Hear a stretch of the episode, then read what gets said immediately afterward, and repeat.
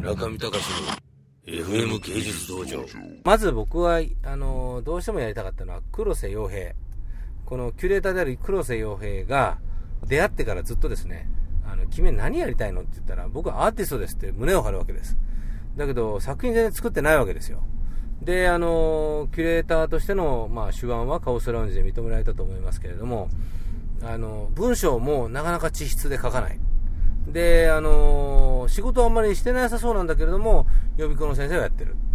で、なんかツイッターとかでは、あの、午前4時になると、なるほど4時じゃねえの、なんつって、カオスラウンジの皆さんがみんなで呼び合ってるとか、なんか暇なんだか暇じゃないんだかわかんないような、そういう活動状況をしていて、その前には村上隆などは無価であると。無化してやると。なんかこう宣言文なんかに書いてあったんで、じゃあ面白いからまあ君作家って言うんだったら展覧会デビューしますかって言ったらやりたいって言うんでね。で黒瀬さんじゃあデビューしましょうっていうことで始まったんですよ。そしたらまあ、あの、黒瀬君やっぱり作品ができてなかったみたいで、グループ展じゃダメですかと。二人、二人展じゃダメですかって言ってきたんで、ダメ。古典じゃなきゃダメ。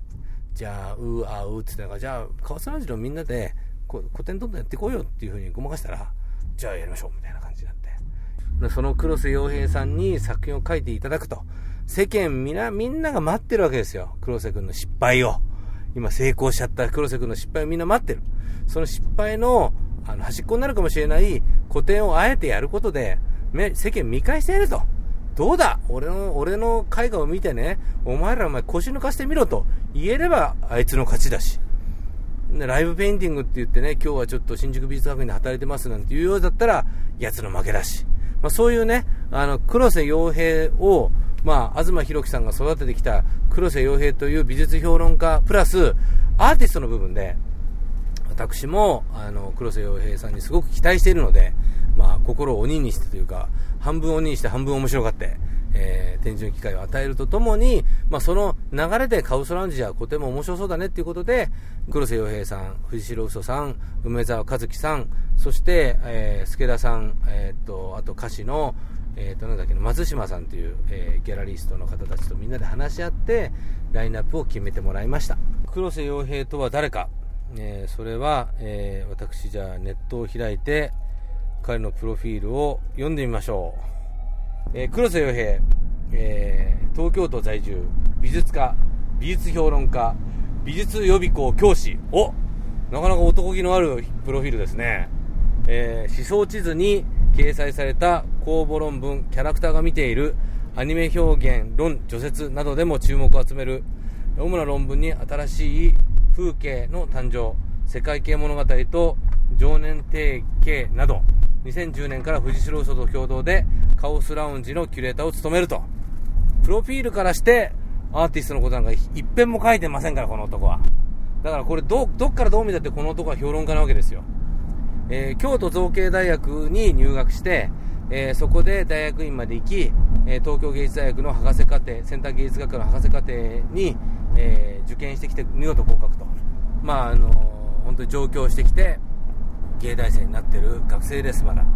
えー、その彼が、あこの4月か5月か忘れちゃったけど、4月かな、カオスラウンジっていうのを、え、あの日比谷の高橋コレクションというところで、キュレーション、藤代嘘さんと2人のキュレーションでやりまして、そこに、まあ、キーパーソンの実力、まあ、カオスランジの中では実力派と言われる梅沢和樹さんの巨大ウォールペーパーインスタレーションを、えー、基盤にして、いろいろ、下手なアニメみたいなものが壁中にぐちゃぐちゃぐちゃぐちゃこう置かれていたと。まあ、言ってみるとですね、だから、まあ、音楽業界と結構似てると思うんですよね。あの、絵画の世界、まあ、あの、かつてはメロディーラインであるとか、詩の意味であるとか、そういうものが重要だったものが、だんだんだんだんこう、それが解体してきて、パンクになって、あの、パッションみたいなのが重要になる。と思ったら、またメロディーラインが、そう甘いスローなものが、あの、主流になったり、と思ったら、またジャージーなものだったり、と思ったらヒップホップが出てきたり、と思ったらスクラッチが出てきたりとですね、やっぱりこう振り子の運動のように右に左にとアートの世界も行ってるんですけれども今回の振り幅っていうのは